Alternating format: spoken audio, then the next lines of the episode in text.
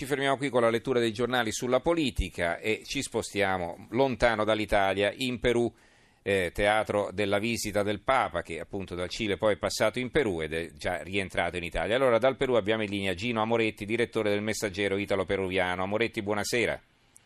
Buonasera, Gonzalo. Grazie della disponibilità. Allora, eh, ti abbiamo chiamato perché, perché eh, insomma, volevamo parlare di una notizia che alla quale si era fatto cenno anche sui giornali italiani durante la visita del Papa, eh, che aveva incontrato gli indios dell'Amazzonia, l'aveva già fatto anche in Cile. Ecco, è arrivata la notizia della costruzione, la decisione del governo peruviano di costruire questa autostrada che attraverserà la foresta amazzonica. Ci sono state proteste da parte degli ambientalisti, proteste anche da parte delle popolazioni autoctone e però sull'altro piatto della bilancia c'è l'esigenza del paese di modernizzarci. Allora cosa ci puoi dire di più? Beh, è una legge che è stata appena approvata dal Parlamento peruviano, questa volta non è stata una proposta dal... Eh, sebbene il Presidente Kuczynski ha avuto alcune, alcune difficoltà nel, nel fare il governo, eh, anche dobbiamo dire, per essere sinceri, che ogni volta che il Presidente ha detto qualcosa, quando ha detto A, il giorno dopo ha fatto B. Quindi, però questa volta eh, l'approvazione di questa legge è stata da parte del Parlamento peruviano che è composto praticamente in un 60% da parlamentari fujimoristi. E quindi vediamo come, come procede, perché è appena la notizia fresca sicuramente ci saranno molte manifestazioni al riguardo, no? perché era già eh, un compromesso assunto da, da, dal Perù eh, un po' di proteggere ehm, le, le, risorse amazzoniche e questa legge potrebbe, avere, potrebbe mettere in difficoltà questa, questo obiettivo. Ecco, eh, l'importanza di questa struttura per il Perù, il collegamento con il Brasile eh, che potrebbe aprire la strada al commercio eh, locale, sappiamo che il Brasile sta lavorando molto con la Cina, quindi anche necessità poi di eh, esportare i prodotti in tutta l'America Latina, no? Sì, però eh, anche dobbiamo tenere presente che quello che esporta il Brasile, il volume, lo porta fuori dal paese, fuori dal Brasile, dall'Atlantico, dalla parte dell'Atlantico in nave. Eh, solamente esporta piccole eh, quantità tramite le autostrade, quindi anche eh, per esempio nel Sud Perù c'è una, già una, un'autostrada che è quella interoceanica che poi è stata la, il centro della polemica perché l'ha costruita una impresa brasiliana Odebrecht che poi è stata coinvolta in Tangentopoli sudamericana e che poi alla fine non serve a nulla, quindi non si sa esattamente questa autostrada poi se servirà per qualcosa perché il Brasile purtroppo quando deve esportare, quando deve tirare fuori dei grandi volumi, le grandi merci, non lo fa per via terrestre, lo fa sempre per il mare. Allora, eh, che cosa mi può dire della situazione interna del Perù? Il, per- il, paese come sta andando da un punto di vista economico? Dal punto di vista economico continua la crescita, eh, però non la crescita come prima che si cresceva 8, 9, 10 punti, e stavolta solamente si sta crescendo 1, 1 punto qualcosa, eh, praticamente c'è un rallentamento e questo preoccupa la gente perché stiamo attraversando un periodo in cui eh, stiamo già sentendo un po' la crisi internazionale, perché quando c'è stata la crisi internazionale il Perù sembrava una isola, un oasi, no?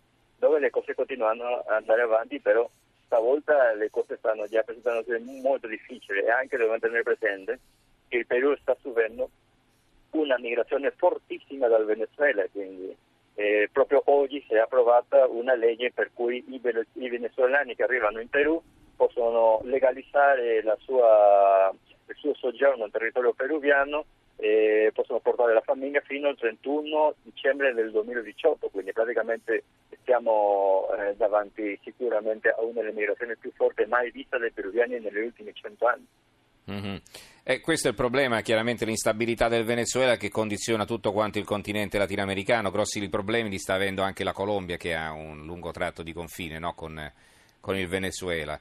E... Però anche perché il Perù ha preso come bandiera la, il fatto di essere eh, eh, il punto di, di, di risposta, di, confronto contro il regime di, di Maduro, no? e quindi il Perù vuole un po' eh, essere il portavoce della, della, della, del, dell'ideale dei, dei, venezuelani che vogliono nuovamente tornare a vivere in democrazia, però mm-hmm. il problema è che poi eh, il paese in questo momento non è come prima che poteva sicuramente ricevere i venezuelani. Anzi, ti dico una cosa, siamo praticamente 700 venezuelani al giorno ah. in Perù e quindi la cosa non so come, come, andrà a finire, però una cosa sì devo sottolineare, quella migrazione che arriva in Perù è una migrazione che lavora molto, che è una migrazione molto seria, una migrazione che dei professionisti che stanno eh, eh praticamente facendosi il giorno per giorno dal vaso e che stanno eh, un po' approfittando anche perché dobbiamo tenere presente che il stipendio medio in Venezuela sono 10-12 dollari, qua in eh. Perù il stipendio medio sono circa 350 dollari, quindi quello che lavorano qui praticamente lo, lo mandano tutti in Venezuela e la gente, la famiglia, dei, la famiglia vive, chiaro. Qua in Perù vive, vive con quello. Eh certo un grande aiuto che sta dando il Perù in questo senso. Eh, dici qualcosa del, del messaggero italo-peruviano. Ah, peccato, è caduta la linea. Non so se proviamo a richiamarlo un attimo. Intanto vi leggo il, eh, la stampa di Torino, adesso ce l'ho qui sul giornale. Hanno la guerra di Trump sui dazi, la rabbia di Pechino. Eh, il PIL del mondo cresce ma non è tutto oro, un pezzo di Carlo Cottarelli. E poi invece sulla politica Lega 5 Stelle la tentazione di Di Maio, lite tra Salvini e Berlusconi sull'Europa e Grido si riprende il suo blog Cerco l'Utopia. Orlando si appella a Gentiloni, Renzi deve rispettare le quote, scoppia la polemica per le candidature nel PD, questa è la stampa. Ho anche il giornale adesso, eh, Grillo in ritirata molla i 5 Stelle apre un suo blog. E poi sotto il commento di Francesco Maria del Vigo, se lo stregone ha paura del mostro che ha creato è il titolo eh, del commento dell'articolo di fondo. Poi Berlusconi convince l'Europa, ecco i numeri della flat tax, mentre Salvini candida i no euro. E poi anche qui si parla di eh, Michele Santoro, il cavaliere è saggio, anche Santoro si converte. Allora, abbiamo di nuovo in linea Gino Amoretti, volevo chiedere qualche notizia sul messaggero italo-peruviano, questo vostro giornale, allora che cosa ci puoi dire?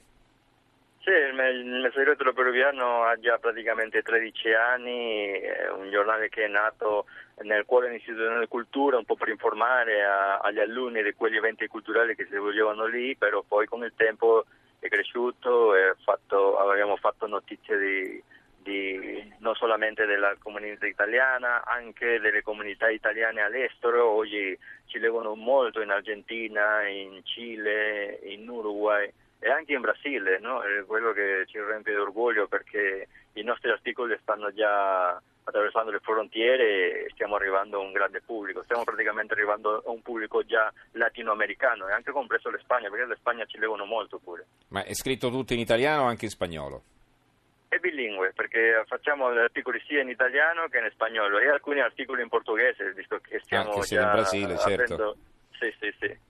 Molto interessante allora. Eh, ringraziamo Gino Amoretti, direttore del Messaggero Italo-Peruviano, per eh, i chiarimenti che ci ha fornito. Grazie per essere stato con noi Gino.